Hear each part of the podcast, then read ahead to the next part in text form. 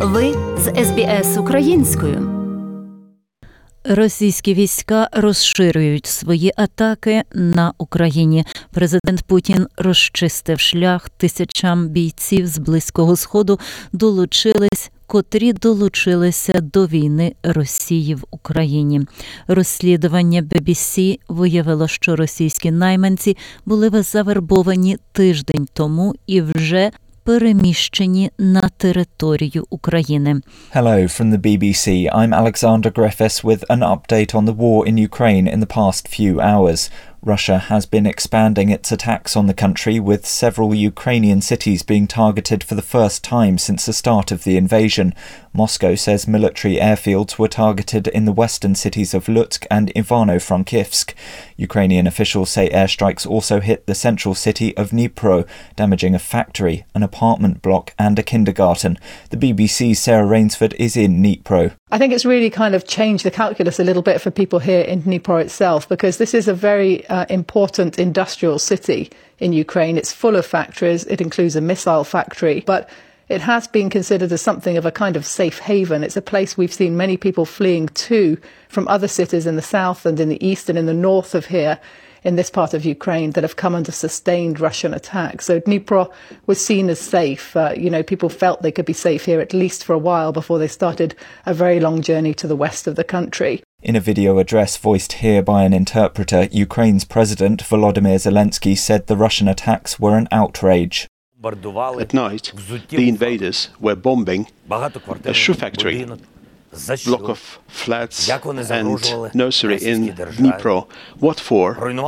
Which way they were threatening the Russian state. If this continues, the price of the sanction packages for against Russia is not enough. Russia should pay for this horror war. New satellite images appear to show a Russian military convoy which has been stuck outside the capital Kiev for several days on the move again. Analysts say it signifies a renewed push towards the capital. The mayor of Kiev says half the population has left and the city has been transformed into a fortress.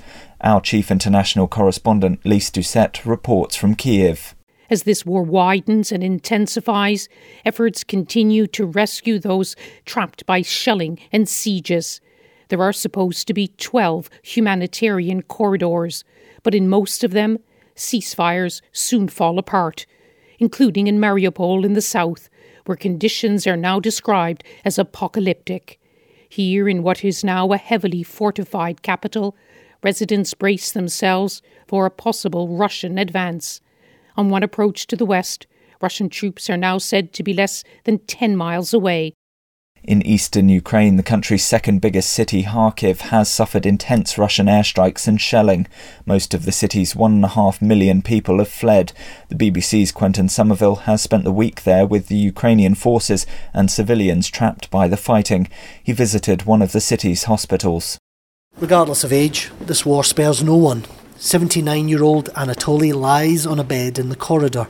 His face is crisscrossed with stitches and marked with a cobweb of green antiseptic lines covering the wounds from a Russian rocket attack. Uh, the Russians say that they're not targeting civilians. What do you say to that? That is rubbish. That's a lie. On the first and second floors, all the windows were shattered. It was the same for many people, but I was badly injured. So when the Russians say that they don't attack us, it's all lies. Meanwhile, in Russia, President Putin has backed proposals to get what he called volunteers from the Middle East to fight in Ukraine. If you see that there are people who want, on a voluntary basis, especially those not in it for the money, to come and help people living in the Donbass, you need to meet them halfway and help them move to the combat zones. President Putin also accused the West of organising mercenary forces to fight in Ukraine, but didn't give any evidence for this claim. Russia has played a key role in the civil war in Syria, which also saw the use of Russian mercenaries. A senior US official recently accused Russia of trying to recruit Syrians to fight in Ukraine.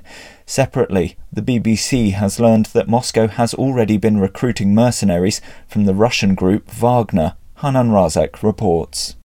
The BBC has learned that Russia started recruiting mercenaries for the fight in Ukraine weeks before the invasion. Several sources told the BBC that mercenaries from the Russian Wagner group have been deployed to the country.